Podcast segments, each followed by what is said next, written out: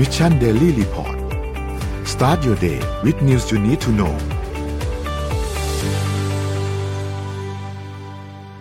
สวัสดีครับยินดีต้อนรับเข้าสู่ Mission Daily Report ประจำวันที่ 26 สิงหาคม 2565 นะครับ วันนี้คุณอยู่กับเรา3คนครับ แต่ว่าอีกท่านหนึ่งกำลังตามเข้ามามีปัญหาทางเทคนิคสักครู่นะครับ แล้วก็เมื่อเช้านี้ต้องขออภัยด้วยนะครับ เนื่องจากว่าเรามีปัญหาอีกแล้วนะครับ เกี่ยวกับเรื่องของตัวน่าจะเป็นตัวโปรแกรมที่ใช้ในการยิงไลฟ์นะครับ ก็เลย ขัดข้องกันนิดนึงนะครับ แต่ไม่ต้องห่วงครับ เรามาเลทเราเลิกเร็วนะครับเราเล่นครับเราเล่นครับโอเคเดี๋ยวเราค่อยๆไปอัปเดตเรื่องราวต่างๆกันครับว่ามีอะไรเกิดขึ้นบ้างครับ ในช่วง 24 ชั่วโมงที่ผ่านมาครับเดี๋ยวไปดูตัวเลขก่อนครับ ตัวเลขล่าสุดนะครับ เราฉีดวัคซีนเพิ่มไปได้ในประมาณ 30,000 โดสนะครับ แล้วก็ตัวเลข booster เนี่ย 45.5%ของประชากรแล้วนะครับ ถัดมาครับ สถานการณ์ผู้ป่วยล่าสุด 2,200 รายนะครับ ตัวเลขผู้เสียชีวิตอยู่ที่ 29 นะครับ รักษาหาย 1,742 นะครับ อาการหนักอยู่ที่ 790 แล้วก็ใส่เครื่องช่วยหายใจเนี่ยอยู่ที่ 397 นะครับ ถัดมาครับ ดัชนีตลาดทรัพย์ครับ ไปดูเซ็ตบ้านเราก่อนครับ เซ็ตบ้านเราอยู่ที่ 1,643.52 นะครับ บวกมา 0.73%นะครับ แล้วก็หุ้นต่างประเทศครับ ดาวโจนส์ครับติดลบ 0.10%นะครับ NASDAQ ติดบวก 0.50%นะครับ NYSE ครับบวก 0.35%ฟุตซี่100 ครับบวก 0.15%นะครับ แล้วก็ห่างเสียงบวกเยอะกว่าเพื่อนเลยครับ 3.63%เลยนะครับ ราคาน้ำมันดิบครับก็ปรับตัวขึ้นอีกแล้วนะครับ WTI เนี่ยอยู่ที่ 95.19 นะครับ แล้วก็ Brent crude oil เนี่ยอยู่ที่ 102.04 นะครับ ก็ทั้งคู่บวกขึ้นมาประมาณ 0.3 ถึง 0.8%นะครับ ทองคำก็เพิ่มเหมือนกันครับ 1,754.56 ครับ บวกขึ้นมา 0.19%นะครับ แล้วก็คริปโตเคอเรนซีครับบิตคอยครับ อยู่ที่ประมาณ 21,000นะครับ Ethereum อยู่ที่ประมาณพันเจ็ดนะครับ Binance สามร้อยสาม Solana สามสิบหก Bitkub Coin เนี่ยอยู่ที่หนึ่งจุดเจ็ดสองนะครับ แต่ก็อย่างที่เราทราบครับว่าเมื่อวานนี้เนี่ยมีข่าวนะครับถอนการซื้อนะครับของ SCBX นะครับที่จะไม่ได้เข้าซื้อทางด้านของตัวบิตคับแล้ว นะครับ ซึ่งก็เอาละเดี๋ยววันนี้เราค่อยๆ พูดคุยกันนะครับ ว่ามันเป็นยังไงเรื่องราวนะครับ นี่คืออัปเดตตัวเลขทั้งหมดครับพี่โทมัสเอาเริ่มต้นเรื่องไหนก่อนก่อนดีครับ วันนี้ อืม นี่เมื่อคืนเขามีจับฉลากแชมเปี้ยนส์ลีกนะฮะอ่าใช่ได้ดูไหมพี่นั่งดูเลยะฮะนุ่นยังไม่ได้ดูเลยดี๋วยังไม่รู้เลยว่าผลเป็นยังไง ยังไม่ได้เฮ้ยสเปอร์เขาอยู่เขาอยู่กลุ่มแบบไม่หนักไปนะเราครั แต่บมีกลุ่มอัปเดตด้วย เดี๋ยวเดี๋ยวช่วงหลังแปดโมงเรามาคุยกันอ่านะครับได้ได้ได้ได้อ่าครับนี่เอามาเอามาเรื่องข่าวเศรษฐกิจกันสักนิดนึงก่อนได้ครับเอ่อหลายหลายๆอย่างแพงขึ้นมากใช่ไหมฮะก็เงินเฟ้อด้วยอะไรด้วยนะ แต่ว่าหนึ่งในสินค้าที่กำลังเป็นประเด็นนะครับ นั่นก็คือหมูเนื้อแดงนะเนื้อหมูเนี่ยฮะนะครับ คือหมูเนี่ยมันเป็นอาหารสำคัญชนิดหนึ่งนะ ของอะคนไทยเราจริงๆคนทั่วโลกแหละเรารับประทานหมูกันหมดนะครับแต่ว่าไทยเราตอนนี้เนี่ยนะครับ เรามีหมูเถื่อนทะลักเข้ามา แล้วก็สร้างปัญหาให้ทั้งในเรื่องของ food safety นะครับ แล้วก็ราคาและเรามีโรคติดต่อด้วยนะครับ คือหมูเนื้อแดงหมูสามชั้น ชิ้นส่วนเครื่องในหมูหลาย ๆ อย่างเนี่ย ตอนนี้ไปโพสต์ขายกันเป็นหมูเถื่อนนะนนท์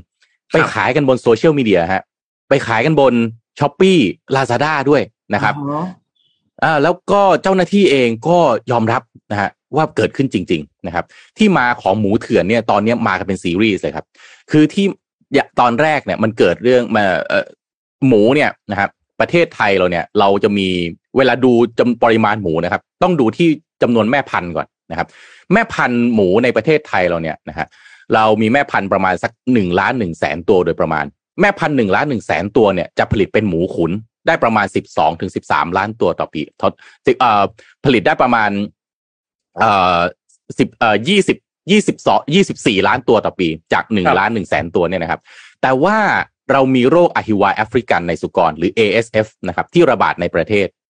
รัฐบาลเนี่ยยืนยันเรื่องนี้ไปเมื่อต้นปีนะครับ แล้วก็โรคระบาดที่ผ่านมาเนี่ยนะฮะก็เลยทำให้หมูแม่พันธุ์เนี่ยหหายไปประมาณครึ่งหนึ่งเหลือประมาณสักห้าแสนห้าแสนห้าหมื่นตัวห้าแสนห้าหมื่นตัวเนี่ย ผลิตเป็นหมูขุนได้ประมาณสักสิบสองถึงสิบสามล้านตัวต่อปี หายไปประมาณครึ่งหนึ่งคือประมาณสิบล้านตัวอืมถ้าหายไปแบบนี้ฮะ supply demand ที่เกิดขึ้นในทางปฏิบัติของเนื้อหมูเนี่ยต้องแพงขึ้นมากถูกไหมนนท์ถูกไหมฮะครับราคาต้องขึ้นอะต้องมีเกือบสองเท่า เพราะว่ามันหายไปครึ่งหนึ่งแต่ราคานอกจากไม่เพิ่มขึ้นครับ กลับลดลง กลับลดลงฟังเหมือนอ้าวคนอย่างนี้คนก็ดีสำหรับคนซื้อถูกไหมฮะอ่าไม่เป็นภาระคนซื้อแต่ในทางปฏิบัติมันไม่ใช่ครับ เพราะมันมีหมูเถื่อนเข้ามาพอมีหมูเถื่อนเข้ามาเนี่ยเวลาส่งเข้ามาเนี่ยมันส่งมาในตู้คอนเทนเนอร์ ต้นทางเนี่ยระบุนะ ระบุว่ามาจากยุโรป แล้วก็ไปขึ้นที่ท่าเรือเราเนี่ยแหละนะครับมีเอกสารสำแดงแต่เอกสารสำแดงก็เป็นเท็จ ระบุว่าเป็นปลาครับหรือเป็นอย่างอื่นๆ แล้วก็ไปหลบเลี่ยงการตรวจโรคแล้วก็การขอใบอนุญาตขนย้ายซากสัตว์จากกรมปศุสัตว์บางส่วนอาจจะอนุญาตนำเข้าถูกต้องนะครับ แต่ว่าแจ้งว่าเอาเข้าเนื้อหมูนี้มาเพื่อเอามาทำอาหารสัตว์ ซึ่งจริง ๆ แล้วสุดท้ายเอามาขายให้คนนี่แหละทีนี้พอเอาเนื้อหมูเหล่านี้เข้ามาได้แล้วนะครับ ก็กระจายเข้าไปฝากห้องเย็นต่างๆ supply chain มันเป็นแบบนี้นะครับ แล้วไม่ได้ว่ากันเป็นหลักแบบสิบยี่สิบตู้นะฮะเป็นพันตู้ ตู้นี้คือตู้คอนเทนเนอร์นะครับ เสร็จแล้วกระจายขายทั่วประเทศ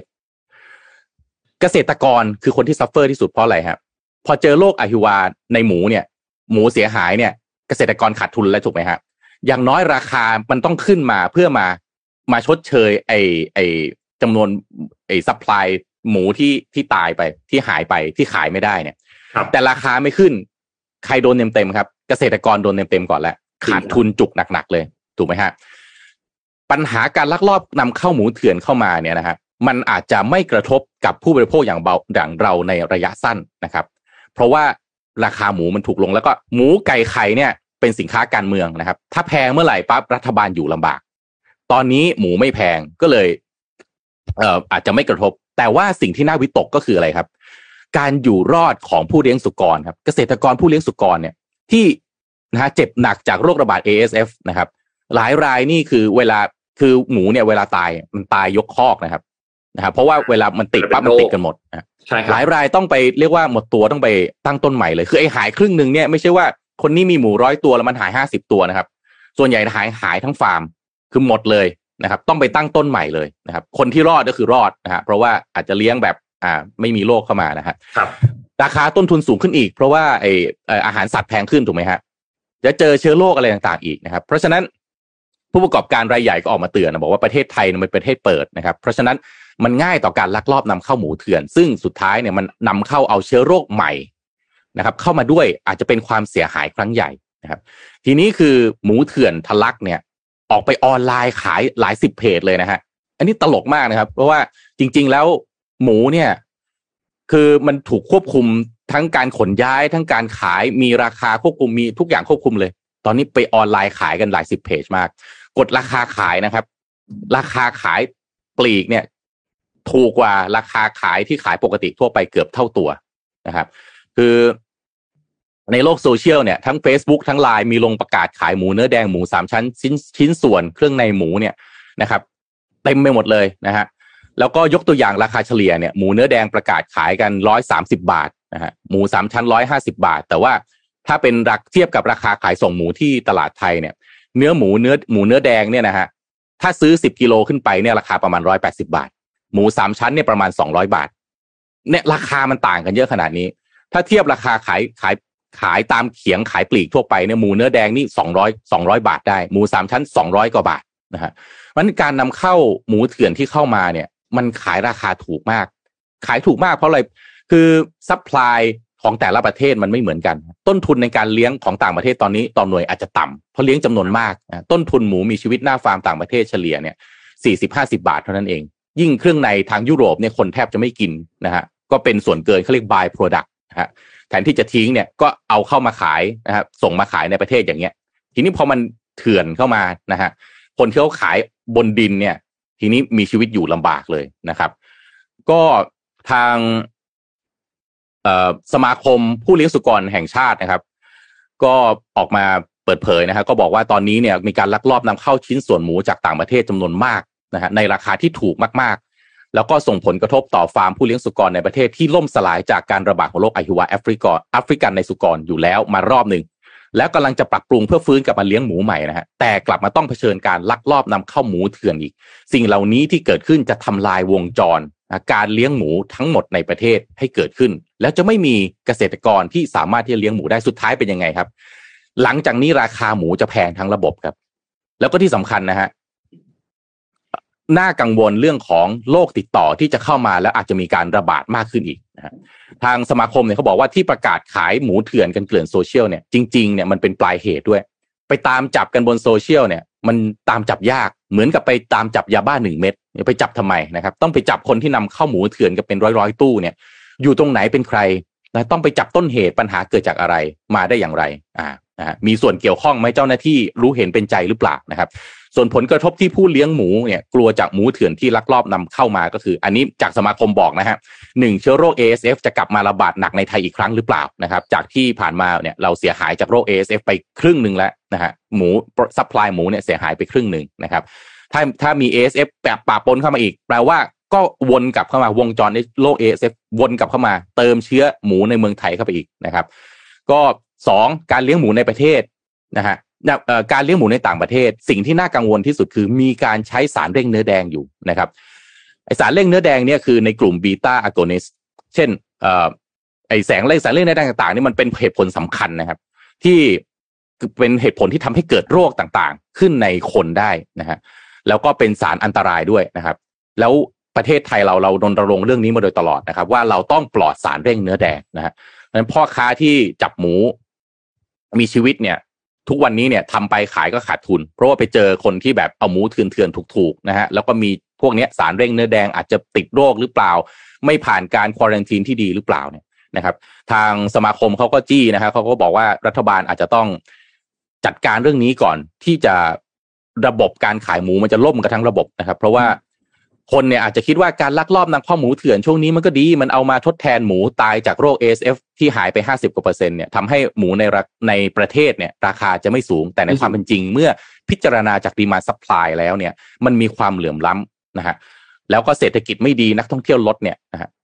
คนกินหมูจริง ๆ มันลดลงตามไปด้วยอยู่แล้ว สาเหตุที่เนื้อหมูยังมีราคา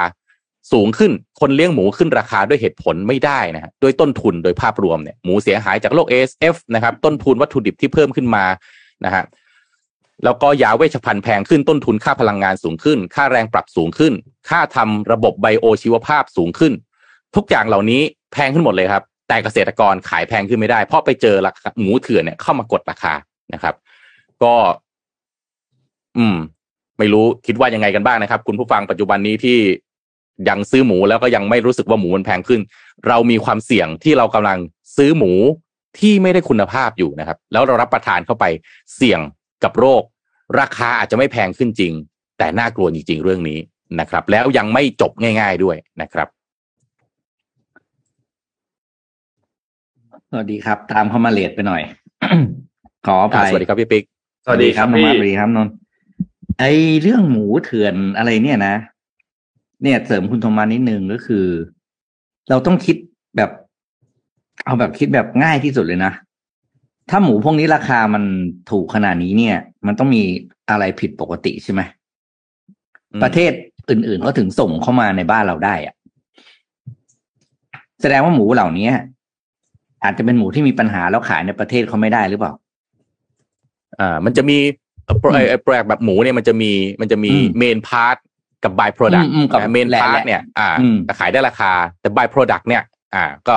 ส่งออกได้อะไรได้ แต่ว่าจริง ๆ เนี่ยมันต้องขออนุญาตมันต้องมีเรื่องการเคลื่อนย้ายเรื่องอะไรต่างๆ แต่ว่าจริง ๆ ไม่ควรปล่อยเข้ามา แล้วก็ที่สำคัญเนี่ยพี่ปิ๊กนนคือเวลาเอาเข้ามาเนี่ยนะสำแดงว่าเป็นเอาเข้ามาเป็นอาหารสัตว์นะฮะพอเข้ามาเป็นอาหารสัตว์เนี่ย ก็เอาเข้ามาถูกๆพิกัดก็จะแบบหนึ่งอืม อ่านะครับพิกัดก็นำเข้าก็จะแบบหนึ่งเนี่ยแหละ ก็สรุปก็โยงกลับไปที่อะไรครับโทมัสนนก็คือกลับไปที่เจ้าหน้าที่แหละที่เป็นคนดูเรื่องของการอนุญาตกันให้ของเข้ามาใช่ไหมครับ ถ้าเข้ามาง่าย ๆ แบบไม่อะไรล่ะ ไม่รัดกุมอะ ก็จะเจอปัญหาแบบนี้แหละ แล้วสุดท้ายเนี่ยมันจะโยงมาที่ถ้าวันหนึ่งก็คือเหมือนที่โทมัสพูดเมื่อกี้เลย ถ้าวันนี้เราเราทำอะไรไม่รู้หลาย ๆ อย่าง แล้วปล่อยให้เกษตรกรหรือฟาร์มในบ้านในประเทศเรา เจ๊งไปหมดเนี่ย สุดท้ายเนี่ยพอเราไม่มีเราไม่สามารถมี supply ในสินค้าตัวนั้นเองได้กลายเป็นว่าเราต้อง import ร้อยเปอร์เซ็นต์ถึงเวลานั้นแหละ เขาจะขายคุณราคาเท่าไหร่คุณก็ต้องซื้อ อืม เนี่ยคือความน่ากลัวที่สุด ซึ่งมันอาจจะยังไม่เกิดในปีนี้ แต่ถ้ามองไปสามปีห้าปีอะเฮ้ยถึงวันนั้นเนี่ยกลายเป็นว่าเราไม่เหลือ ฟาร์มที่เลี้ยงหมูแม้แต่ฟาร์มเดียวอะแล้วจะอยู่ไงเนี่ย อืมใช่ไหมครับ อืม อะไปต่อครับนน ไม่รู้คุยแล้ววันว่างโทษทีวันนี้เข้ามาช้า อืมเพิ่งเพิ่งเริ่มไปข่าวแรกเลยครับเพิ่งเริ่มข่าวเรื่องเรื่องหมูของที่โทมัสไปอันแรกเลยนุพามาข่าวใหญ่ที่เอ่อทุกคนติดตามกันมาพอสมควรเลยคือที่มาเลเซียนะครับ คือเมื่อวานนี้นนก็จั่วหัวไว้ประมาณหนึ่งแล้ว เกี่ยวกับเรื่องของคุณนาจิปราซักนะครับ ในประเด็นเกี่ยวกับคดี 1MDB ซึ่งเป็นคดีที่เราเคยเอามาเล่ากันให้ฟังทีหนึ่งแล้วละเมื่อนานมาแล้วนะครับ แล้วก็มีการยื่นอุทธรณ์มีเรื่องต่างๆ กันมากมาย สุดท้ายแล้วเนี่ยศาลฎีกาของมาเลเซียเนี่ยก็มีการยืนเขาเรียกว่ายืนตามศาลชั้นต้นแล้วก็ศาลอุทธรณ์นะครับ สั่งจำคุกนาจิปราซักอดีตนายกรัฐมนตรีเป็นระยะเวลา 12 ปีนะครับ โดยความผิดเนี่ยก็คือฐานการทุจริตมูลค่าหลายพันล้านดอลลาร์นะครับ เกี่ยวกับการยักยอกเงินจากกองทุนเพื่อการพัฒนาของรัฐ หรือที่เราเรียกว่าอันวัน MDB One Malaysia Development Berhad เนี่ยนะครับ ซึ่งก็นับเป็นเขาเรียกว่าการยื่นอุทธรณ์ครั้งสุดท้ายที่สุดท้ายแล้วก็ไม่สำเร็จนะครับทำให้สุดท้ายแล้วตัวเขาเนี่ยต้องถูกส่งเข้าเรือนจำทันทีนะครับ โดยคำตัดสินของศาลฎีกามาเลเซียเนี่ยนะครับ ก็ ต้องบอกว่าครั้งนี้ก็ถือเป็นการยุติละเพราะว่าคดีนี้เนี่ยตั้งแต่เมื่อเดือน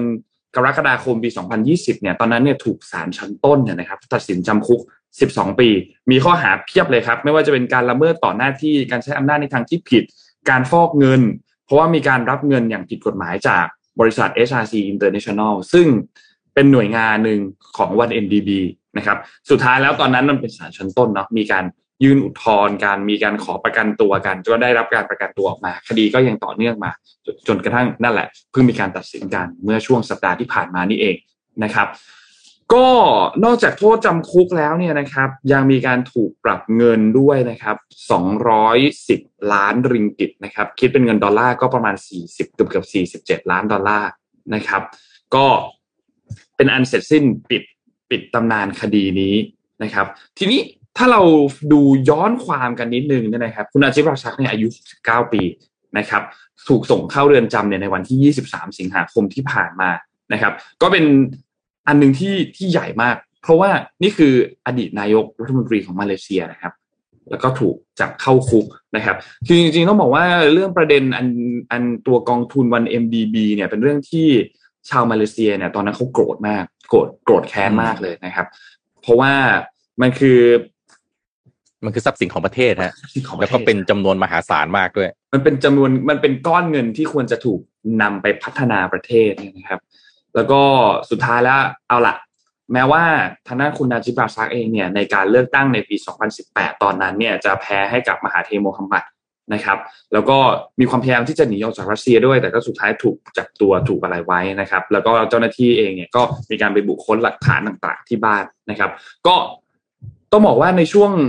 ตั้งแต่มีคดีจนถึงปัจจุบันเนี่ยนะครับ คุณนาซิรัสก็ไม่ค่อยได้ไปไหนหรอกครับ หลักๆก็จะไปต่อสู้คดีอย่างเดียวครับ อยู่ในศาลอย่างเดียวนะครับ แล้วก็บอกว่าถูกถูกเป็นการแบบทุกคนเนี่ยเข้าใจผิดที่มีคดีมีอะไรต่างๆ นี้เข้าใจผิดแต่สุดท้ายก็ยื่นอุทธรณ์นี่อะไรก็ไม่สำเร็จนะครับ ก็การสู้คดีครั้งนี้เนี่ยก็ก็ไม่สำเร็จนะครับ อย่างจริงๆเรื่องนี้เนี่ย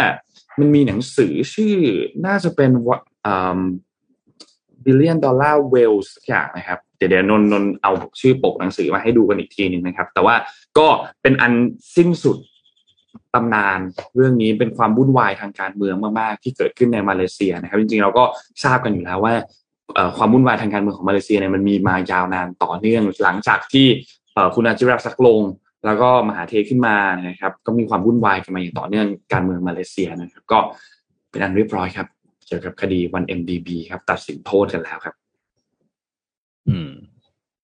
ใครใครติดตามข่าวจะรู้ว่าเรื่องนี้ยิ่งมหากราบยาวนานมากนะ แล้วก็เป็นหนึ่งใน ตอนแรกเนี่ยมันเหมือนกับเป็นกลยุทธ์ของประเทศนะ แต่ว่าเอาไปเอามามันกลายเป็นการ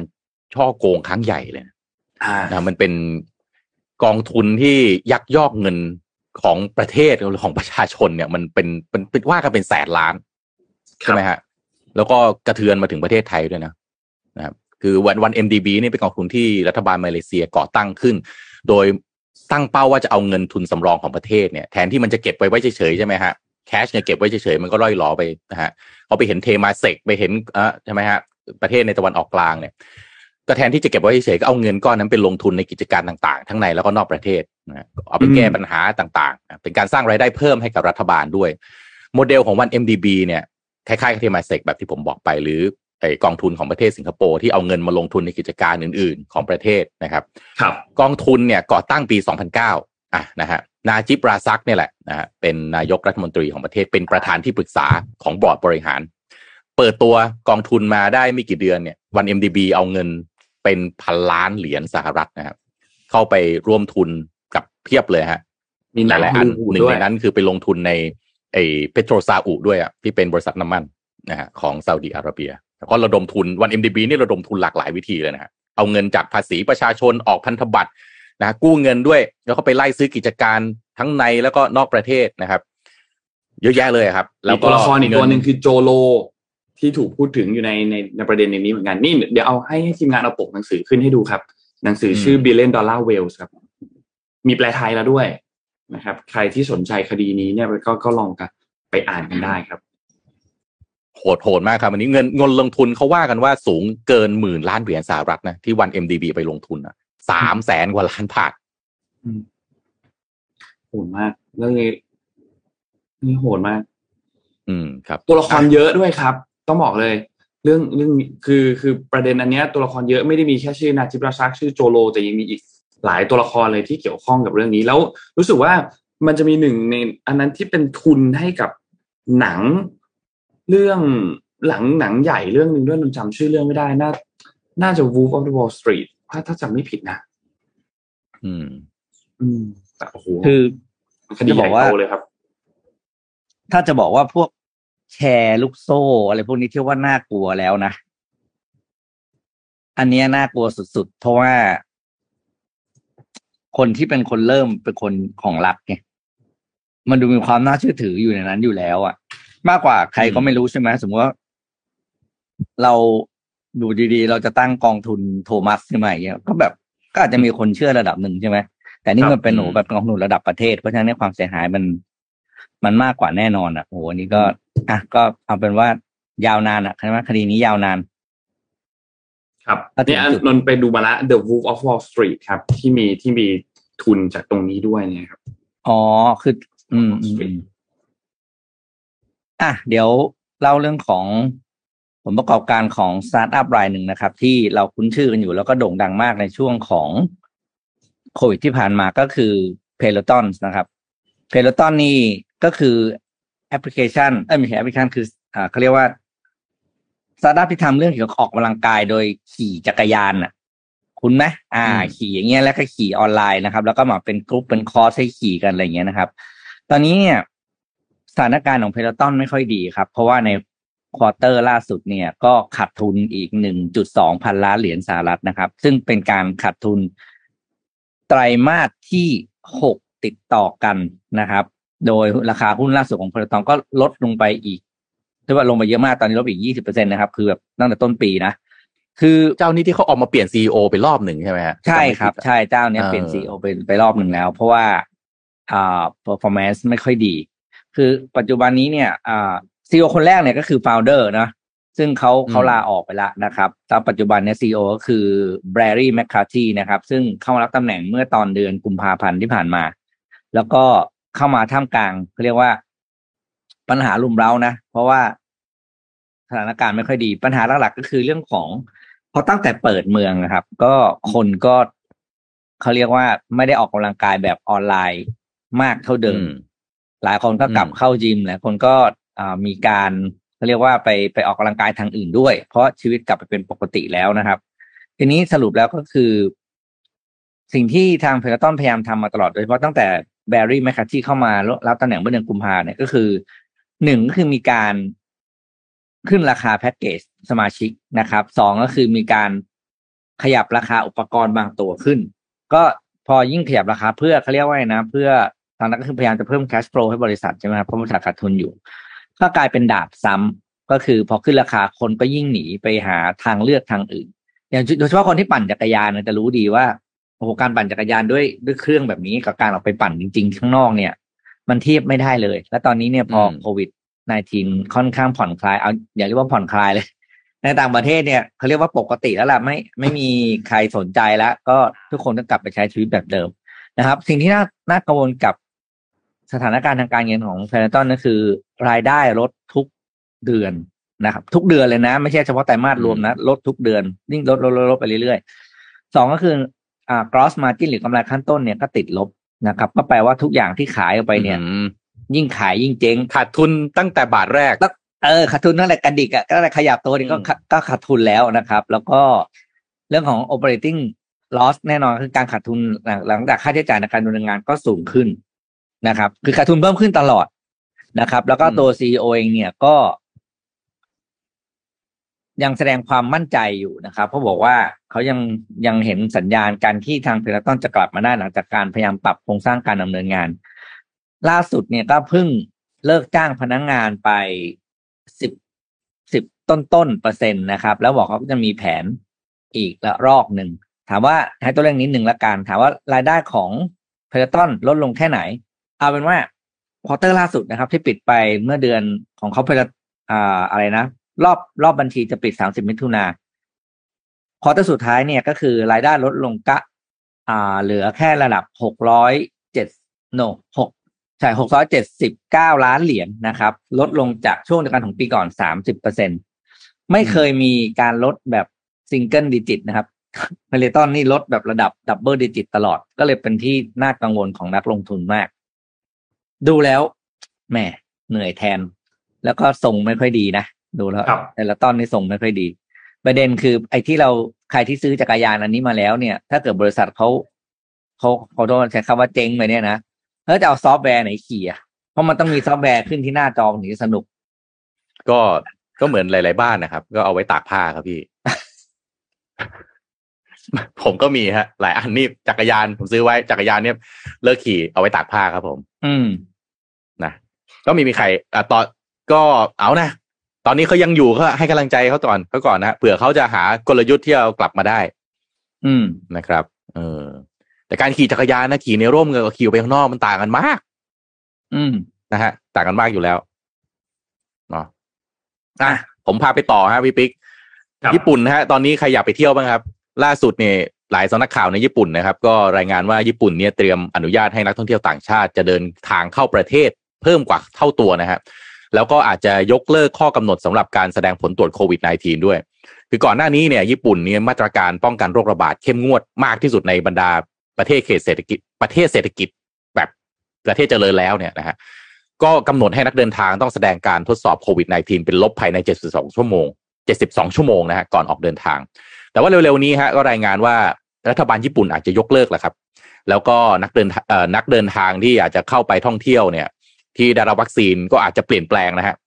ว่าไม่ต้องแล้วนะครับ แล้วก็จะมีผลในอีกไม่กี่สัปดาห์ที่จะถึง แต่ว่านะครับ ก็อ่าตอนนี้เนี่ยก็ต้องบอกว่าคนติดเชื้อโควิดในญี่ปุ่นนี่ยังแตะระดับสองแสนต่อสองแสนคนต่อวันอยู่นะฮะคือตอนนี้เนี่ยเขาอ่าประเทศเนี่ย ญี่ปุ่นเนี่ยเปิดรับนักท่องเที่ยวเนี่ย ต่อวันเนี่ย เพิ่มคือเอ่อเดิมเนี่ยสองหมื่นเขาก็บอกว่าอาจจะเพิ่มจากสองหมื่นเป็นห้าหมื่นคนนะครับ ในช่วงต้นเดือนหน้าเป็นต้นไป แต่ว่าอย่างไรก็ดีฮะถึงแม้ว่าทางเลขาธิการคณะรัฐมนตรีญี่ปุ่นนะฮะก็มีข่าวนี้ออกมาเนี่ย แต่ว่าเลขาธิการรัฐมนตรีญี่ปุ่นก็ยังปฏิเสธที่จะให้ความเห็นนะครับในเรื่องของการผ่อนคลายอย่างที่ว่านี้โดยบอกว่ายังขึ้นอยู่กับเงื่อนไขของสถานการณ์โควิดในญี่ปุ่นแล้วก็ประเทศต่างๆนะครับ นอกจากการจะใช้ทุกมาตรการเพื่อป้องกันการแพร่ระบาดแล้วนะครับ ทางคุณฮิโรคาสุมัตสึโนะซึ่งเป็นเลขาธิการคณะรัฐมนตรีญี่ปุ่นก็ยังบอกว่าเอ่อจะเน้นการส่งเสริมกิจกรรมทางเศรษฐกิจด้วย แล้วก็ด้วยมาตรการการควบคุมการเข้าออกเนี่ย เราก็จะผ่อนคลายเป็นขั้นตอนนะฮะไปในขณะที่จะรักษานะฮะสองสิ่งนี้ให้สมดุลก็คือกิจกรรมทางเศรษฐกิจแล้วก็เรื่องของโรคระบาดนะครับครับล่าสุดนี้ทางนายกรัฐมนตรีนะฮะฟูมิโอะคิชิดะก็ติดโควิดไปด้วยนะครับ ก็ยังทำงาน work from home อยู่แล้วก็ ถ้าใครคิดอยากจะไปก็ต้อง remark อยู่นะฮะว่า ยังติดเชื้อกันระดับสองแสนคนต่อวันอยู่นะครับ ไม่ใช่ไม่ใช่ ก็ไม่ใช่ safe zone เท่าไหร่นะฮะที่ญี่ปุ่นนี้แต่ก็มีบางเพื่อนๆบางคนผมเห็นก็ไปญี่ปุ่นไปเที่ยวญี่ปุ่นนะโอ้โห สวยงามมากนะฮะก็นับจะเป็นหนึ่งในประเทศเป้าหมายหลักนะของหลาย ๆ คนที่ถ้าเขาเปิดแล้วก็คงอยากจะไปเที่ยวกัน แต่ว่าอีกอันหนึงล่าสุดที่น่าสนใจครับรัฐนายกญี่ปุ่นนะฮะคุณฟูมิโอะคิชิดะเนี่ย ออกมาแถลงแล้วก็ ในหนึ่งในการแถลงเนี่ยบอกว่าเล็งที่จะสร้างโรงงานไฟฟ้านิวเคลียร์แห่งใหม่ แล้วก็จะกลับมาเปิดใช้โรงไฟฟ้าที่มีอยู่แล้วอีกครั้งนะครับ เพราะว่าตอนนี้มันมีวิกฤตพลังงานอย่างที่รู้กันนะครับโดยสำนักข่าว BBC ก็รายงานว่าฟูมิโอคิชิดะนายกรัฐมนตรีแห่งประเทศญี่ปุ่นนะครับ กล่าวระหว่างการประชุมนโยบายพลังงาน เมื่อวันพุธที่ผ่านมานี่เองครับ 24 สิงหาคมว่า ญี่ปุ่นควรจะพิจารณานะครับ เรื่องการสร้างโรง ขออภัยนะฮะสร้างโรงงานไฟฟ้านิวเคลียร์แห่งใหม่ แล้วก็จะกลับมาเปิดใช้โรงงานไฟฟ้านิวเคลียร์ที่มีอยู่อีกครั้งนะครับ โดยคำพูดของนายคิชิดะเนี่ยอาจจะเป็นกลายเป็นการเปลี่ยนแนวทางนโยบายที่จะทำให้เกิดการถกเถียงกันอย่างกว้างขวางแน่นอน เนื่องจากญี่ปุ่นนะฮะหยุดใช้เตาปฏิกรณ์นิวเคลียร์ 46 จาก 50 เตาในประเทศนะครับ หลังจากเกิดหายนะนิวเคลียร์รั่วไหลที่ฟุกุชิมะถ้าจำได้นะฮะฟุกุชิมะเนี่ยเกิดหลังจากเกิดแผ่นดินไหวรุนแรงแล้วก็คลื่นยักษ์สึนามิเมื่อปี 2514 ในปีนั้นเนี่ยทำให้ประชาชนมากกว่า 150,000 คนต้องอพยพนะครับ แต่ว่าในปัจจุบันนี้เนี่ยเนื่องจากไอสถานการณ์พลังงานที่มันรุนแรงจริง ๆ เนี่ย ก็อาจจะเป็นการเปลี่ยนแปลงนโยบายครั้งใหญ่แบบนี้หรือเปล่า ทีนี้ผมอยากชวนคุณผู้ฟังครับพี่ปิ๊กนนท์ด้วยฮะเรากลับไปดูว่าตอนนั้นที่เกิดภัยพิบัติฟุกุชิมะเนี่ยเกิดอะไรขึ้นกันแน่นะครับ วันในมันเกิดขึ้นในช่วงประมาณ เอ่อสิบปีที่แล้วนะครับปี 2011เนี่ยนะครับประมาณเดือนมีนาคมนะมีแผ่นดินไหวระดับ 9 คือรุนแรงมากจนทำให้แกนโลกเนี่ยมันขยับนะแล้วก็ทำให้เกิดคลื่นยักษ์สึนามิที่พัดเข้าถล่มเกาะเกาะฮอนชู ซึ่งเป็นเกาะหลักของญี่ปุ่น ผู้เสียชีวิตหนึ่งหมื่นแปดพันคน เมืองหลายแห่งเนี่ยถูกคลื่นยักษ์ซัดจมหายไปทั้งเมืองเลย ที่โรงไฟฟ้านิวเคลียร์ฟุกุชิมะเนี่ยคลื่นซึนามิเนี่ยนะฮะซัดถล่มแนวป้องกันต่างๆ แล้วก็เตาปฏิกรณ์นิวเคลียร์ เกิดหายนะครั้งใหญ่ ตอนนั้นเนี่ยทางการกำหนดเขตห่วงห้ามนะฮะไม่ให้คนเข้าไป แล้วก็ขยายพื้นที่ออกไปเรื่อยๆ ตามการรั่วไหลของสารกัมมันตภาพรังสีจากโรงไฟฟ้า สุดท้ายต้องอพยพประชาชนประชากรประชากรออกจากพื้นที่เนี่ยมากกว่าหนึ่งแสนห้าหมื่นคนหนึ่งทศวรรษผ่านไปครับ ยังคงมีพื้นที่ที่ถูกกาหนดเป็นเขตห่วงห้ามอยู่ ผู้คนที่เคยอาศัยอยู่ในเมืองหลายคนก็ยังไม่ได้กลับบ้านนะครับ รัฐบาลญี่ปุ่นเชื่อว่าเรื่องนี้ต้องใช้เวลายาวนานถึง 40 ปี ในการจัดการฟื้นฟูพื้นที่ให้แล้วเสร็จ รัฐบาลญี่ปุ่นลงทุนเรื่องนี้ไปเป็นเงินหลายล้านล้านเยนโรงไฟฟ้าเนี่ยนะฮะชื่อว่าฟุกุชิมะไดอิจิอยู่ในเมืองโอคุมะจังหวัดฟุกุชิมะตัวโรงไฟฟ้าเนี่ยมันอยู่บนชายฝั่งตะวันออกของประเทศ ห่างจากกรุงโตเกียวไปทางตะวันออกเฉียงเหนือแค่ประมาณ 220 กิโลเมตร ใครเคยไปเซนไดฟุกุชิมะอยู่ใกล้ๆอยู่ใกล้ๆกับเซนไดนะครับ แล้วก็เอ่อซึนามิเนี่ยนะฮะ ตอนที่ซึนามิเข้ามาเนี่ย ผู้ผู้คนที่อาศัยอยู่ในเมืองได้รับการแจ้งเตือนแค่ประมาณสักสิบนาทีก่อนเท่านั้นเอง มันหนีไม่ทันนะครับ ก็ทำให้คนต้องละทิ้งบ้านเรือนว่ากันว่าประมาณห้าแสนคน ระบบควบคุมต่างๆ ที่ติดตั้งอยู่ในโรงไฟฟ้านิวเคลียร์เนี่ย พอตรวจพบว่ามีการเกิดแผ่นดินไหวนะครับ เตาปฏิกรณ์นิวเคลียร์ทุกเครื่องมันหยุดทำงานโดยอัตโนมัติ ขณะที่เครื่องปั่นไฟฉุกเฉินที่ใช้เชื้อเพลิงดีเซลเนี่ยก็ทำการนะฮะทำงานเพื่อที่จะสูบสารหล่อเย็นไปยังรอบๆ แกนปฏิกรณ์นิวเคลียร์ซึ่ง แกนปฏิกรณ์นิวเคลียร์เนี่ย เราจะรู้ว่ามันร้อนแบบร้อนอย่างรุนแรงมากนะครับ แต่ว่าพอคลื่นยักษ์มันซัดเข้ามาเนี่ยนะฮะกำแพงป้องกันคลื่นมันป้องกันไม่ได้ น้ำทะเลทะลักเข้าท่วมโรงไฟฟ้านะฮะเครื่องปั่นไฟฉุกเฉินเลยหยุดทำงาน ไอ้แกนที่มันร้อนระอุเนี่ยแหละฮะมันเลยส่งผลฮะทำให้เกิดการนะฮะรั่วไหลเกิดเกิดขึ้น คนงานเนี่ยก็รีบกู้ระบบไฟฟ้านะแต่ว่าไม่กี่วันหลังจากนั้นนะฮะอุณหภูมิในเตาปฏิกรณ์นิวเคลียร์สามเตา เพิ่มสูงขึ้นมันร้อนจัดมากๆ ส่งผลให้แกนปฏิกรณ์นิวเคลียร์บางส่วนหลอมละลายครับ สภาพการแบบนี้เรียกว่าการหลอมละลายนิวเคลียร์หรือ nuclear meltdown นอกจากนี้แล้วก็ยังเกิดการระเบิดของสารเคมีหลายครั้งที่สร้างความเสียหายให้กับอาคารหลายหลัง สารกัมมันตภาพ สารกัมมันตรังสีเริ่มล่วไหลออกสู่บรรยากาศแล้วก็มหาสมุทรแปซิฟิก สุดท้ายต้องอพยพผู้คนและขยายเขตพื้นที่ข้ามเข้าเพิ่มเข้าไปอีกนะครับ นี่คือสิ่งที่เกิดขึ้นในตอน เกิดภัยพิบัติอย่างซึนามิ ซึ่งเกิดขึ้นบ่อยมากๆนะครับ ไม่ใช่นานๆทีนะฮะแล้วก็ทำให้เกิดเนี่ยฮะวิกฤตการณ์ฟุกุชิมะที่ทำให้มีคนเสียชีวิตนะครับ แล้วก็กลายเป็นภัยพิบัติที่ร้ายแรงที่สุดครั้งหนึ่งของโลก แล้วก็เกิดเพราะว่าเตาปฏิกรณ์นิวเคลียร์แต่ตอนนี้สิบปีสิบกว่าปีผ่านไปจาก 2011 ตอนนี้ 2022 11 ปีผ่านไปนะครับกำลังจะกลับมานะครับ เพราะฉะนั้นมีการวิพากษ์วิจารณ์เรื่องนี้สูงมาก จะมีการวิพากษ์วิจารณ์ในเรื่องนี้สูงมากแน่นอนในประเทศญี่ปุ่น เพราะว่ามี 50 เตาปิดไป 46 ตอนนี้เหลือ 4 และอาจจะกลับมานะครับ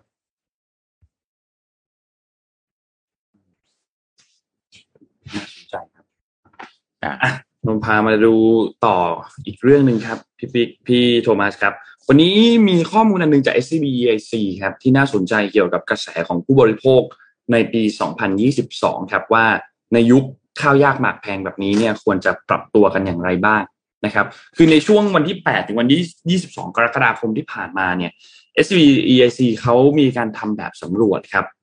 เพื่อขอความคิดเห็นของผู้บริโภคชาวไทยว่าเนี่ยไอการเปลี่ยนแปลงทางเศรษฐกิจ แล้วก็พฤติกรรมต่างๆ ในช่วงที่ราคาสินค้าและบริการมันปรับตัวสูงขึ้นเนี่ย มันส่งผลอะไรยังไงบ้างนะครับเขาก็ไปทำกับ มีผู้ตอบแบบสำรวจอันนี้เนี่ย 2,676 คนนะครับ แล้วก็ผลสำรวจที่ออกมาเนี่ยนะครับ มีประเด็นสำคัญหลักๆอยู่ 4 เรื่องครับเดี๋ยวเราค่อยๆ พาไปทีละเรื่องครับ เรื่องแรกก่อนครับ เรื่องแรกเนี่ยเป็นเรื่องเกี่ยวกับรายได้ของผู้บริโภคส่วนใหญ่ที่ไม่เพิ่มขึ้น แล้วมันสวนทางกับค่าครองชีพที่มันดันเพิ่มขึ้นนะครับ ในช่วงรายได้ 6 เดือนที่ผ่านมาเนี่ยนะครับ โอเคเอาละดีขึ้น นะครับแต่ว่ารายได้ของผู้ตอบแบบสอบถามส่วนใหญ่เนี่ยนะครับ73เปอร์เซ็นเนี่ยเขาบอกว่าทรงตัวนะครับรายได้ไม่ได้มีการเพิ่มขึ้นมาเยอะมากนะครับ ที่บอกว่าเพิ่มขึ้นมาตอนแรกเนี่ยคือแนวโน้มส่วนใหญ่นะแต่ว่าพอพิจารณาไปตามกลุ่มของรายได้แล้วเนี่ยเขาพบว่ากลุ่มที่รายได้น้อย รายได้น้อยที่นี้เนี่ย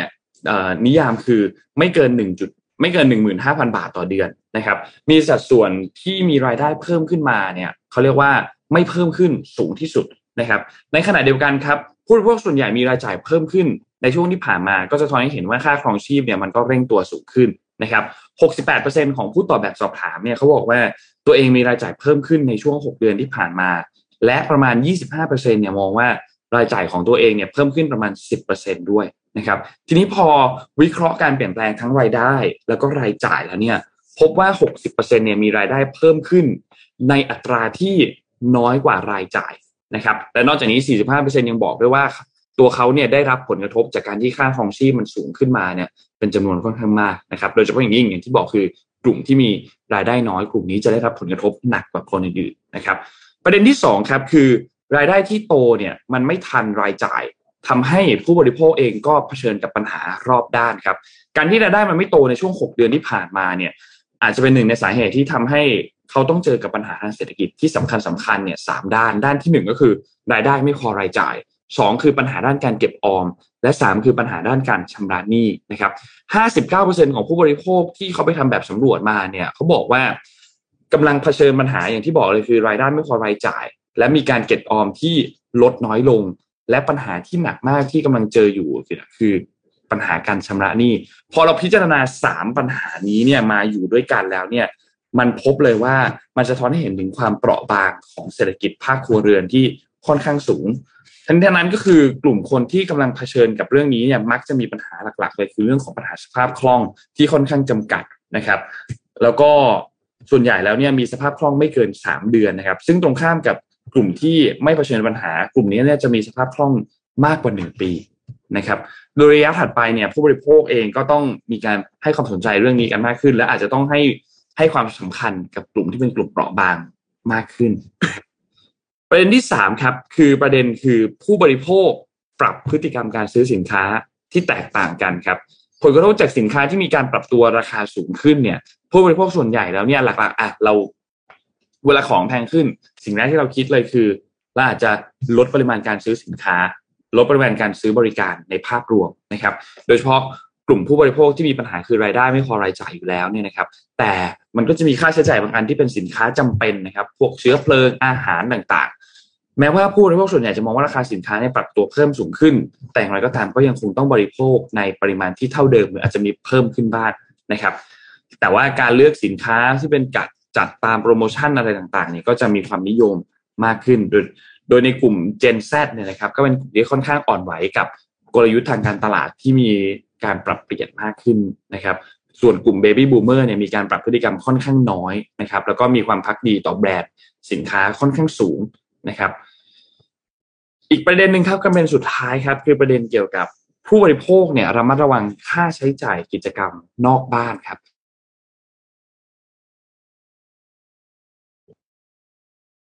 ก็มีแนวโน้มส่งผลต่อเนื่องในระยะข้างหน้านะครับ แต่อย่างไรก็ดีเลยคือการซื้อสินค้าออนไลน์ การใช้บริการพวกฟู้ดเดลิเวอรี่ทั้งหลายเนี่ยมีแนวโน้มที่จะกลายเป็นหนึ่งในพฤติกรรม new normal ที่แม้ว่าสถานการณ์โควิด -19 คลี่คลายไปแล้วเนี่ย แต่คนก็ยังจะคงผู้บริโภคคงยังคงใช้งานเรื่องนี้ต่อไปเรื่อยๆนะครับ เนื่องจากว่ามันสะดวกมันรวดเร็วนะครับแล้วก็มีโปรโมชั่นต่างๆ บน online platform เยอะมากด้วยนะครับ ก็เลยยังเป็นช่องทางที่คิดว่า ทำให้ผู้บริโภคเข้าถึงสินค้าได้สะดวก แล้วคนก็น่าจะยังเลือกใช้อยู่นะครับ เพราะฉะนั้นโดยสรุปแล้วเนี่ย สิ่งที่แบบสำรวจอันนี้เนี่ยนะครับ คนพบ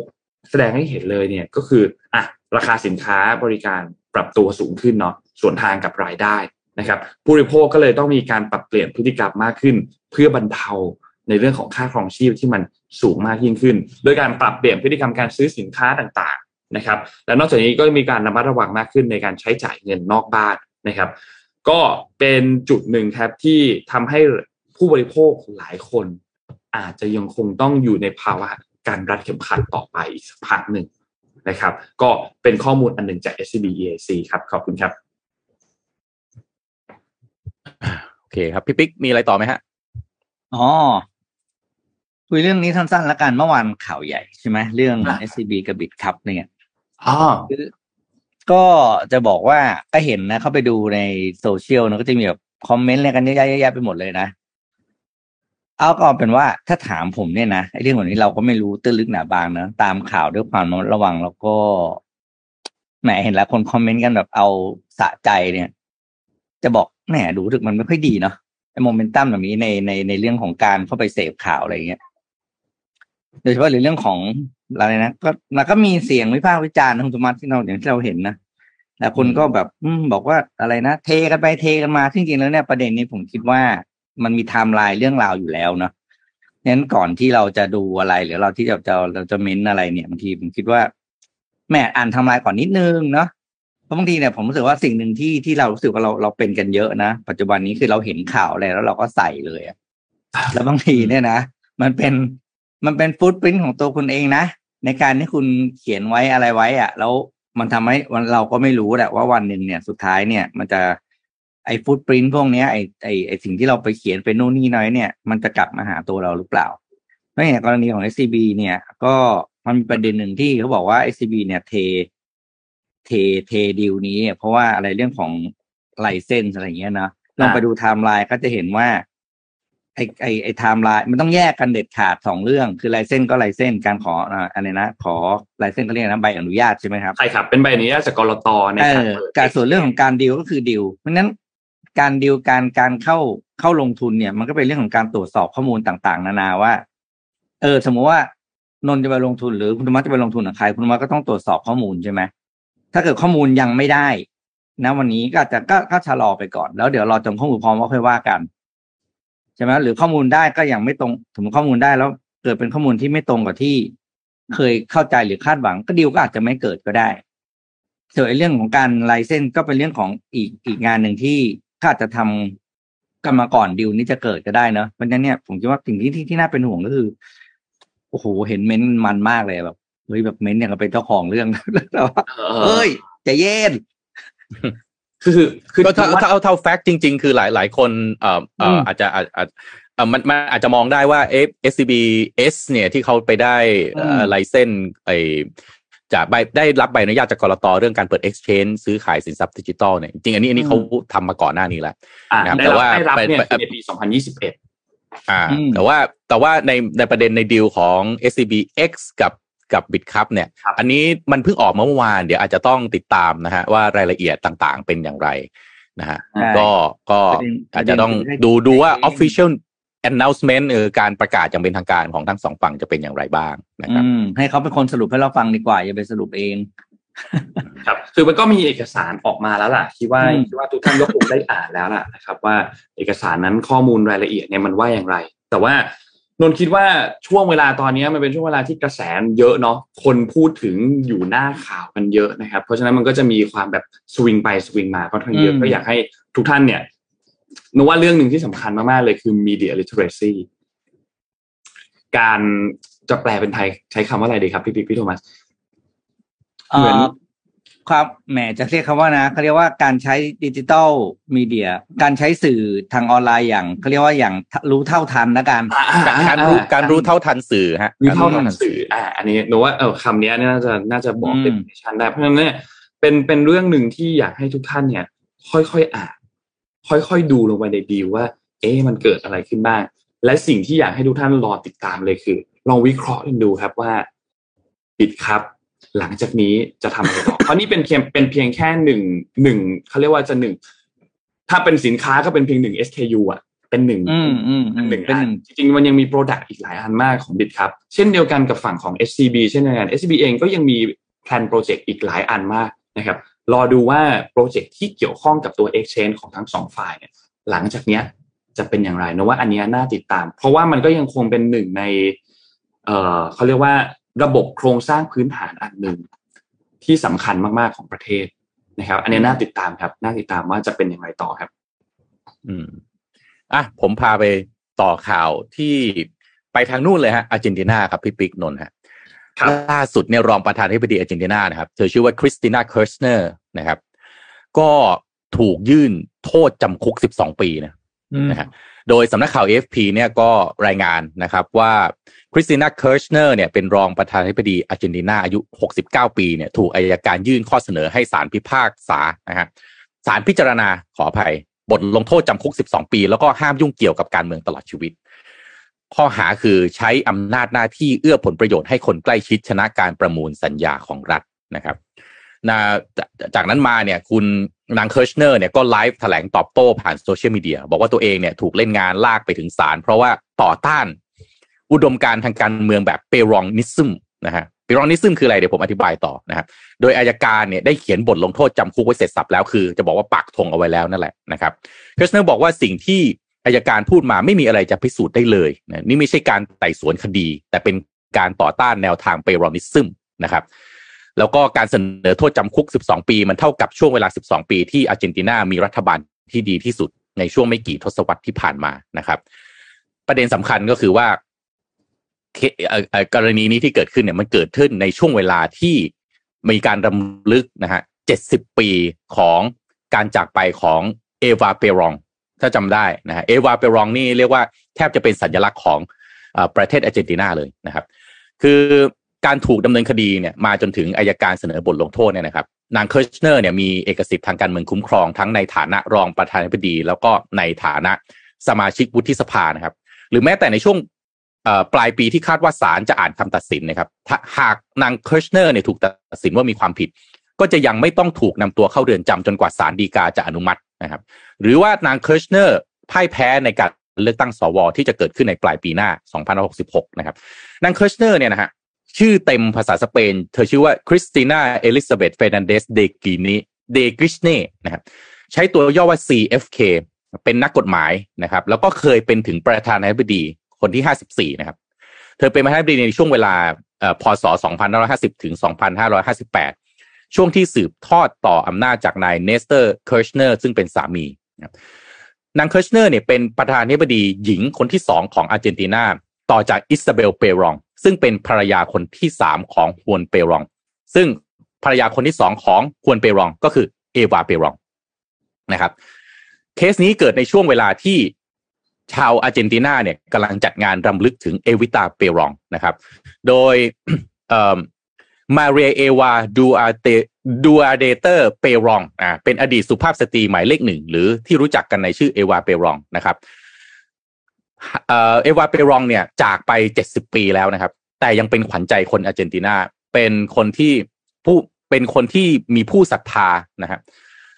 แล้วก็บอกว่านี่คือภาพลักษณ์ในฐานะวิรสตรีของคนยากจนที่มีพลังสูงมากที่แสดงออกถึงความความไม่เท่าเทียมนะครับ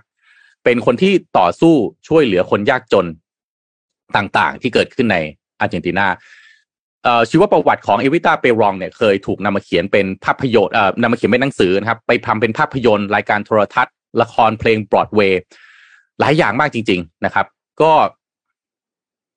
ถ้าย้อนกลับไปเนี่ยนะครับเอ่อเอวาเปรองเนี่ยเอ่อเธอเกิดในปีหนึ่งพันก็หนึ่งพันเก้าร้อยสิบเก้านะครับ ในชนบทนะครับเธอเกิดในครอบครัวอาร์เจนตินาที่ยากจนนะพ่อของเอวาเปรองเนี่ยเสียชีวิตตั้งแต่อายุเจ็ดขวบ ชีวิตยากจนคนแค้นมากนะฮะพออายุสิบห้าก็เลยหนีตามนะฮะหนีตามไอ้ไอ้หนุ่มละครเร่เนี่ยแล้วก็เข้ามาเป็นสาวนักเต้นแทงโก้ในเมืองบูเอโนสไอเรสนะครับ แต่ว่าการเป็นนักเต้นมันก็ไม่สามารถที่จะดำรงชีพได้ตลอดรอดฝั่งนะครับ ดังนั้นก็เป็นที่ทราบกันนะครับ ว่าเอวาเปรองก็เลยมีอีกอาชีพหนึ่งด้วยก็คือการที่ให้บริการแขกที่เป็นผู้ชายนะครับ แต่ว่าเอวาเปรองไม่หยุดตัวเองไว้แค่นั้นครับ เธอก็สมัครเข้าเป็นผู้จัดรายการวิทยุนะฮะแล้วก็เริ่มไต่เต้าสู่การเป็นดาราถ่ายแบบต่างๆ จนได้เป็นดาราดังนะครับ ตอนนั้นเนี่ยเมื่อปี 1944 เกิดแผ่นดินไหวครั้งใหญ่ในอาร์เจนตินานะครับ ก็คณะทหารผู้นำประเทศต่างๆ ก็มาช่วยเหลือผู้ประสบภัยแล้วนั่นคือนาทีสำคัญของชาวอาร์เจนตินาทั้งประเทศครับ เพราะว่าในครั้งนั้นในพลฮวนเปรองเนี่ย ซึ่งตอนนั้นเป็นรองประธานาธิบดีในรัฐบาลทหาร ได้พบกับเอวาเปรอง ที่ทำหน้าที่พิธีกรในงานนั้นครับ แล้วก็ทำให้ในายพลฮวนเปรองตก หลุมรักเอวิตาเปรองทันทีนะครับ ถึงแม้ว่าในพลเปรองจะมีภรรยาอยู่แล้วนะครับ แต่พอได้พบกับเอวาเปรองปั๊บก็อย่าขาดกับภรรยาเก่า แล้วก็มาแต่งงานกับเอวาเปรองในปีถัดไป หลังจากนั้นครับ 1946นะฮะนายพลเปรองลงสมัคร แล้วได้รับเลือกเป็นประธานาธิบดี เอวาเปรองในวัย 26 ปีตอนนั้นครับ จึงได้ขึ้นเป็นสตรีหมายเลขหนึ่งของประเทศอาร์เจนตินาแล้วก็ทำงานด้านการเมือง ด้านแรงงานสวัสดิการสังคมต่าง ที่ส่งผลต่อชีวิตความเป็นอยู่ของชนชั้นแรงงานอาร์เจนตินาอย่างวงกว้าง แล้วเธอทุ่มเททำงานในกระทรวงแรงงานนะครับทำงานเรื่องความมั่นคงทางสังคม อุทิศตนเพื่อปฏิรูปสังคมต่างๆ ดูแลเรื่องการศึกษาสวัสดิการ รักษาพยาบาล สิทธิสตรีในการลงคะแนนเสียงเลือกตั้งต่างๆนะครับ จึงกลายเป็นขวัญใจประชาชน ทั้งสวย ทั้งฉลาด ทุ่มเทในการทำงานด้วย การปราศัยที่เปลี่ยนชีวิตนะฮะของทั้งเอวาเปรอง แล้วก็ในในพล ควรเปรอง ก็คือการปราศัยของเอวาเปรอง ที่หน้าทำเนียบประธานาธิบดีนะครับท่ามกลางฝูงชนที่แน่นขนาดเต็มพลาซาเดมาโยในปี 1952 เป็นฉากประวัติศาสตร์ที่สำคัญของประเทศอาร์เจนตินาครับและเป็นฉากสำคัญในละครในหนังเรื่องเอวิตาที่ขึ้นมาพร้อมกับเพลง Don't Cry for Me Argentina แล้วคนแสดงตอนนั้นคือมาดอนน่า การปราศัยครั้งนั้นครับมีผลอย่างมากครับที่ทำให้ในพลฮวนเปรองได้รับเลือกตั้งเป็นประธานาธิบดีสมัยที่สองด้วยคะแนนถล่มทลาย แล้วก็วันที่ 2 มกราคม ปี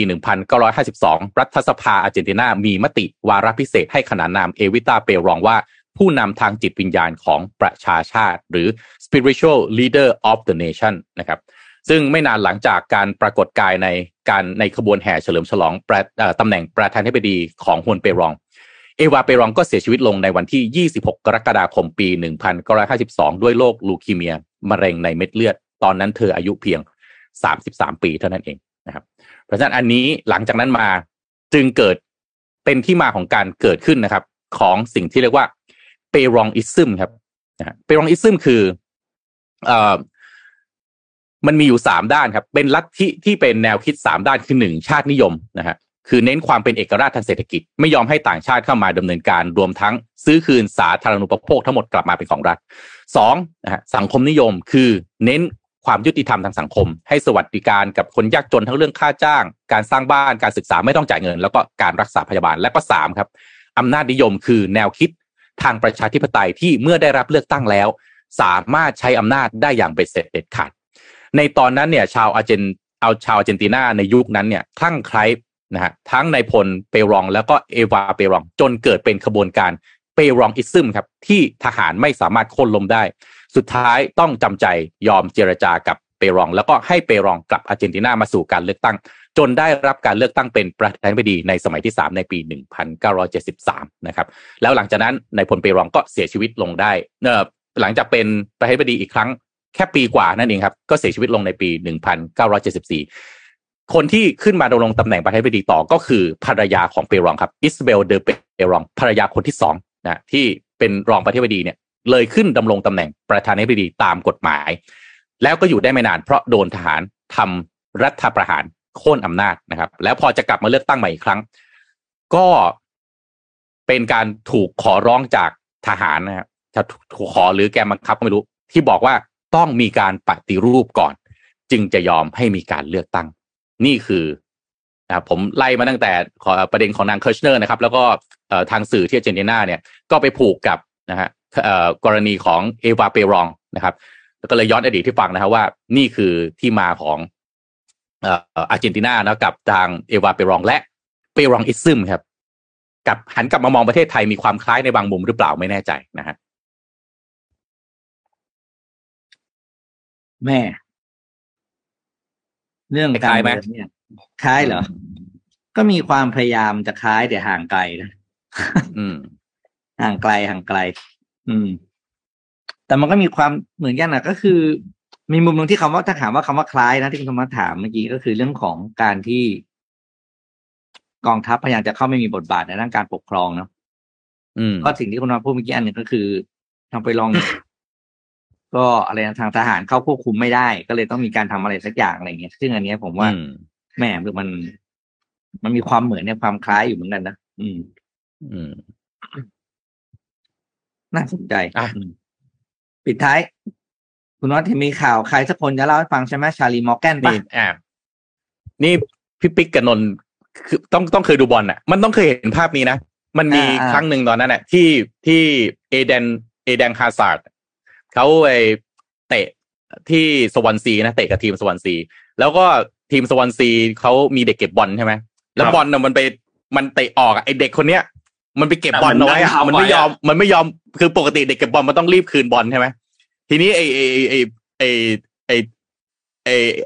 ไอ้บอบอยเชลซีตอนนั้นเนี่ยเขาเขาเออเขาเขาตามอยู่เขาก็จะต้องอืมต้องการบอลน่ะพอไอเด็กคนนี้มันเก็บบอลเอาไว้เนี่ยไอไอเอเดนฮาซาร์ดเขาก็ไปเตะไปแซะอะเอออืม คือไอ้แมตช์เนี้ยมันเกิดขึ้นเมื่อปี 2013 นะฮะ ตอนนั้นไอ้เอเดนฮาซาร์ดเนี่ยเขาเตะอยู่กับเออเขาเล่นอยู่กับเชลซี ตอนนี้มาอยู่เรอัลมาดริดแล้วนะฮะ ก็ไปเด็กเก็บบอลคนเนี้ยชื่อว่าชาร์ลีมอร์แกนนะฮะ เป็นเด็กเก็บบอลของสวอนซีที่พยายามเตะแบบที่พยายามเก็บบอลเอาไว้ถ่วงเวลาไม่ยอมคืนบอลให้กับเอเดนฮาซาร์ดนะครับอืมก็พอเก็บเอาไว้เอเดนฮาซาร์ดก็ไปแซะเนี้ยแซะตามในรูปอย่างงี้นะฮะ โดนครับใบแดง โดนใบแดงไล่ออกไปนะครับ ล่าสุดเนี่ย สื่อเข้าไปขุดคุ้ยมันก็เก่งนะฮะ สื่อไปเจอเนี่ยเพราะว่าเด็กเก็บบอลคนนี้เนี่ยนะฮะเอ่อชื่อว่าชาร์ลีมอร์แกนเป็นลูกของมาร์ตินมอร์แกนเป็นผู้บริหารของสโมสรสวอนซีเป็นเจ้าของโรงแรมมอร์แกนมีมูลค่าสูงถึง65ล้านปอนด์นะครับ คือ หลังจากที่เกิดเหตุอันนี้เนี่ยนะฮะเอ่อคนติดตามไอในโซเชียลมีเดียของชาร์ลีมอร์แกนเนี่ยเพิ่มจาก600คนเป็น1 0 0 0 0แสนคนภายในคืนเดียวนะครับ เวลาผ่านมา10ปีครับ ชาร์ลีมอร์แกนตอนนี้โตมาเป็นเจ้าของธุรกิจครับ ขายเครื่องดื่มแอลกอฮอล์ที่ชื่อว่า AU นะวอดก้า AU วอดก้าเนี่ยร่วมกับเพื่อนสนิทนะฮะเเดิมเนี่ยตั้งชาร์ลีตั้งใจจะผลิต AU วอดก้าแค่ประมาณไม่เออสองพันขวดมาขายให้บาร์ท่องเที่ยวในเขตสวนสีครับตอนนี้ครับ ผลิตวันละนะฮะสามหมื่นห้าพันขวดฮะแล้วก็ออกแบบขวดมาสวยงามมากนะฮะ ถูกใจวัยรุ่นมีรสชาติให้เลือกเจ็ดแบบทำให้ AU วอดก้าเนี่ยถูกวางขายทั่วประเทศสาราชอาณาจักร และส่งออกไปขายถึง 40 ประเทศทั่วโลกครับ ปีที่ผ่านมา AU วอดก้าของชารีมอร์แกนครับ ขายไป 2 ล้านขวดทั่วโลกโอ้โหสร้างเงินรายได้นะฮะให้ให้ชาลีมอร์แกนที่เป็นเด็กเก็บบอลเนี่ยนะครับสี่สิบล้านเหรียญเออสี่สิบล้านปอนด์ฮะสี่สิบล้านปอนด์เลยเอามาเล่าให้ฟังว่านั่นแหละครับ ไม่ว่าคุณจะเป็นใครครับ คุณ คุณสามารถคิดในเรื่องการทำธุรกิจได้เอแหมอมันมันมันไม่ค่อยเกี่ยวกันนะแต่ว่า เออ คือมันมันก็แบบมันก็มันก็ดูตลกดีนะเออเด็กเก็บบอลนะเราไม่ไม่ไม่ไม่ อาจจะไม่คาดไม่ถึงนะ ว่าตอนนี้เป็นนักธุรกิจพันล้านไปแล้วนี่นี่อืมเอารูปเอารูปไอ้วอดก้าส่งมาให้ดับแล้วดับคืนได้หน่อยไม่อ๋อจะบอกว่าคุณอย่าไปเรียกเขาเด็กเก็บบอลเขาเรียกว่าเป็นแฟนบอลอ่าลูกเจ้าของ ลูกเจ้าขสองโมสรแต่ปลอมตัวไป ก็คืออะไรนะจริงๆแล้วผมคือประธานบริษัทอะไรเงี้ยอ๋อโอ้แต่ว่าอันนี้ผมเป็นประธานบริษัทไอตอนตอนนั้นเนี่ยแสบมากเลยนะพี่ ตอนคือสวอนซีเนี่ยนำอยู่สองลูก แล้วเชลซีเนี่ยมันก็แบบบอลก็ลุ้นแชมป์อะใช่ไหมแล้วอืมเวลาเอาพูดจริงคือเวลาทีมใหญ่เจอทีมเล็กแต้มมันหล่นไม่ได้ใช่อืมเขาก็คือยังไงก็ต้องชนะแล้วตามอยู่สองเม็ดอย่างเงี้ยใช่ไหมแล้วเนี่ยก็เจอแล้วเดินเผอิญแหมผมจำไม่ได้ว่าตอนนั้นสมอนซีหนีตกชั้นหรือเปล่า จำไม่ได้จำไม่ได้นั่นก็ทุกแต้มก็สำคัญของของของกับทุกทีมใช่ไหมจังหวะมันได้พอดีครับช่วงนั้นแล้วพอความนั่นแหละความฮาคือไปเตะลูกเจ้าของสโมสรนี่แหละแล้วเตะ ถ้ามันสมมติผมไม่เก็บบอลนะครับผมโดนเตะนะป่านนี้ผมเป็นตัวอะไรแล้วก็ไม่รู้แม่เออ นี่สอัวนยไหไหมนดูๆรูคุปยเรื่องบอลแล้วสวยมากพี่โทมัสเราปิดท้ายการจับฉลากจับฉลากเมื่อวานสักนิดหนึ่งดีไหมจับเสร็จแล้วเหรอฮะขอรูปขึ้นมาหน่อยฮะ จับฉลากแล้ววิปิกเมื่อคืนน่ะ เห็นว่าใครอยู่กลุ่มโถไหน Champions ไม่รู้ League ว่าใครจับ อ่าอ่าโอเค ขอขอรูปขึ้นมาหน่อยฮะทีมงาน อะนี่มาละกรุ๊ปโอ้โหกรุ๊ปซีโหดสุดนะฮะใครเป็นใครมั่งดูนนยังไม่เห็นเหมือนกันนี่นนเพิ่งเห็นครั้งแรกนนยังไม่ได้จอตามมันเล็กเนอะอ๋อยังไม่ตอนยังไม่ได้ดูใช่ไหมเอานี่รูปเล็กมาเชียวนะฮะอ้าวอาจจะอ่าเจอลิเวอร์พูลเหรอเนี่ย อ่าอ่าคุณโทมัสเชิญเลยครับ อ่าไปเราไปทีละกรุ๊ปกันดีกว่าผมมองไม่เห็นเหมือนกันมันเล็ก เดี๋ยว ขอหารูปเองก่อนเดี๋ยวนะ อะกรุ๊ปเออาแจกลิเวอร์พูลนาโปลีอ้าวแรงเจอร์สกรุ๊ปเอนี่ก็ไม่ธรรมดา ไม่ธรรมดาน่าสนกรุ๊ใจปเออาแจกลิเวอร์พูลนาโปลีเรนเจอร์สเอาก็อันนี้ก็อาอาแจกลิเวอร์พูลนาโปลีมีโอกาสทั้งสามทีม ถ้าดูจากฟอร์มลิเวอร์พูลตอนนี้นะฮะเรนเจอร์อาจจะอาจจะยากหน่อยเดี๋ยวนะครับเดี๋ยวเดี๋ยวฟอร์มลิเวอร์พูลตอนนี้เหรอเดี๋ยวเดี๋ยวเดี๋ยวเดี๋ยวแม่ตอนนี้ตอนนี้ตอนนี้ฟอร์มไม่ค่อยดีนะฮะหลังก็อ่าอ่า หลังหลังไม่ค่อยแน่นนะครับอืมอืมเออนะครับแพ้ทีมแแพ้ทีมท้ายตารางได้อะนะฮะลิเวอร์พูลอ่าตอนนี้นะครับลิเวอร์พูลนี่ต้องซื้อกองกลางหน่อยครับไม่งั้นเหนื่อยไม่งั้นเออฤดูกาลนี้น่าจะเหนื่อยครับ ตัวเจ็บหลายตัวอ่ากรุ๊ปบีฮะ FC Porto Atletico Madrid Bayer Leverkusen แล้วก็คลับบรูซโออันนี้กรุ๊ปนี้อาจจะนิ่มๆสักนิดนึงต่บอดูแล้วใกแอตเลติโกมาดริดน่าจะมีมีเปอร์เซ็นต์สูงสุดอืมครับอืมอืมนะครับกรุ๊ปซีเนี่ยฮะนี่ group of death ของจริงฮะ บา y เ r n นมิวนิกบาร์เซโลนาอินเตอร์มิลานครับ แล้วก็วิกตอเรียเพลเซนวิกตอเรียเพลเซนนี่คงจะนะ คือต้องคิดซะว่าเตะกับทีมใหญ่แล้วอาจจะได้ส่วนแบ่งเยอะหน่อยอะไรอย่างเงี้ยอืมนะแต่ฮะนี่แต่ว่าคงลำบากที่จะลุ้นยิง ไม่แน่เหมือนกันนะพี่โทมัส เวลามีทีมเล็กกับสามทีมใหญ่อยู่ในกรุ๊ปเดียวกันน่ะ มันเคยมีครั้งหนึ่งอ๋อมีเซอนึ่ร์งไพรส์ปีที่แล้วอะ ที่ทีมเล็กเข้านะเออครั้งหนึ่งปีที่แล้วนนท์จำไม่ได้แล้วว่าตอนตอนนั้นเนี่ยเป็นทีมอะไร แต่ครั้งที่แล้วทีมเล็กเข้า แล้วคือไม่มีอะไรจะเสียนึกออกไหมครับ อืมคือคือการที่คุณอยู่ในกรุ๊ปกับสามคนแล้วคุณไม่มีอะไรจะเสียละคุณเต็มที่อืมใส่เลย แต่กรุ๊ปเนี้ยอืม group of death จริงครับบาเยิร์นบาซ่าสุดยอดเลยเออ แล้วก็น่าสนใจตรงที่บาเยิร์นไม่มีเลวานดอฟสกี้แล้วนะคนนี้ชอบยิงบาซ่ามากอะเลวานอยู่บาร์ซ่าฮะเรียกว่าไปอยู่บาซ่าแทนอันนี้น่าสนใจอ้าวนี่แหละนะไฮไลท์เลยแหละฮะจะยิงทีมเก่าหรือเปล่านะครับ กลุ่มดีฮะ กลุ่มดีนี่ยินดีด้วยกับสเปอร์ครับไอน์ทรัคแฟรงก์เฟิร์ตสเปอร์ครับสปอร์ติ้งลิสบอนแล้วก็โอลิมปิกมาร์เซย์ครับคือคือแฟรงก์เฟิร์ตนี่ก็แชมป์ยูโรป้านะครับ ปีที่แล้ว อ่า แต่ก็ถือว่า ถือว่าอ่อนที่สุดในในโถหนึ่งฮะ อ่าใช่ถูกไหมใช่ใช่อ่านะครับ แล้วก็ทีมที่เหลือ Sporting Lisbon โอลิมปิกมาร์เซย์สเปอร์ไม่เข้านี่พี่ไม่รู้จะยังไงแล้วนะฮะแต่ด้วยอันโตนิโอคอนเต้ในความเขี้ยวของอันโตนิโอคอนเต้ไม่น่าพลาด หวังนะครับว่าไม่น่าพลาดหวังว่าเข้าจะเป็นนะครับนะฮะอะกรุ๊ป E กรุ๊ป E เป็นเอซีมิลานเชลซีเรดบูลซา l ์บวกแล้วก็ดินาโมซาเกรบนะเชลซีกับมิลานน่าจะน่าจะกินหรือเปล่าแต่ว่าไม่แน่เรดบูลซา l ์บวกอาจจะมีโอกาสโอ้เซเรดบูลซา l ์บวกกับดินาโมซาเกรบมีโอกาสสอดแทรกทั้งคู่ครับครับกรุ๊ป F ฮะเรอัลมาดริดอาร์เบไลป์ซิกชัคตาร์โดเนตส์กแล้วก็เซลติกโอ้โห นี่เรอัลมาดริดนอนมาเลยนะฮะนี่ดูแล้วอ่าอืมแต่ว่าอันดับครับอันดับอันดับสองที่จะเข้าไปอีกคนหนึ่งนนว่านนว่าสูสีนะในในสามอืมทีมนี้น่าสนใจนะอืมครับกรุ๊ป G ครับแมนเชสเตอร์ซิตี้เซบียาโบรุสเซียดอร์ทมุนด์แล้วก็ FC โคเปนเฮเกนอืม ก็ไม่ง่ายนะไม่ใช่ไม่ใช่งานง่ายสำหรับซิตี้เท่าไหร่นะครับ ในการเจอเซบียาแล้วก็ดอร์ทมุนด์ยากกับดอร์ทมุนด์ดอร์ทมุนด์แล้วด์ก็ฟอร์มไม่ค่อยดีเท่าไหร่ครับ มีเพิ่งอืมนัดนัดนัดเมื่อสัปดาห์ที่ผ่านมานี่นำเขาสองศูนย์จนถึงนาทีแปดเก้าครับ แพ้เฉย แต่แพ้ครับ แพ้เฉยนาทีเก้าเฉสิบบวกห้าแพ้สามสองครับช็อกอืมกันหมดเลยครับ ครับ แล้วก็กรุ๊ปสุดท้ายครับกรุ๊ป H นะฮะปารีสแซงต์แชร์แมงปารีสแซงต์แชร์แมงนะครับยูเวนตุสเบนฟิก้าแล้วก็มัคคาบีไฮฟาอ่า นี่คือผลจับฉลาก เมื่อคืนนี้นะครับ ใครเชียร์อะไรนะครับ ก็ไปติดตามเชียร์กันได้นะฮะนอนดึกตาโหลกันได้อีกตามเคยกับบอลยูฟาแชมเปี้ยนส์ลีกนะครับ รอดูครับรอดูครับน่าน่าสนใจครับ รอดูกรุ๊ปซีอย่างเดียวครับกรุ๊ปอื่นยังไม่น่าไม่น่าดูเท่ากรุ๊ปซีอืมกรุ๊ปใช่ซีน่าจะสี่ดุที่เดืสุอดดแล้ควรับจริงดุเดือดอะดุเดือดเอ้ยวันนี้ครบถ้วน วันนี้น่าจะครบถ้วนแล้วครับ ขอบคุณอะส่งทุกคนไปทำงาน SCB ครับ ผู้สนับสนุนแสนใจดีของเรานะครับ ขอบคุณ SCB มาก ๆ นะครับ และขอบคุณข้อมูลดี ๆ จาก SCB EIC ด้วยวันนี้นะครับ ขอบคุณดีน่าโทนิวครับ น้ำเต้าหู้ออร์แกนิก หอมอร่อยดีกับสุขภาพให้คุณออร์แกนิกได้ ทุกวันนะครับขอบคุณมากๆนะครับ และขอบคุณท่านผู้ฟังทุกๆท่านด้วยครับ ที่ติดตาม Mission Daily Report นะครับยังไงเราพบกันใหม่อีกครั้งหนึ่งเนี่ยในวันจันทร์หน้านะครับ ก็ขอให้มีความสุขกับการทำงานในวันนี้และวันหยุดเสาร์อาทิตย์นะครับ วันนี้เราสามคนลาไปก่อนครับ แล้วพบกันใหม่อีกครั้งครับ สวัสดีครับ Mission Daily Report start your day with news you need to know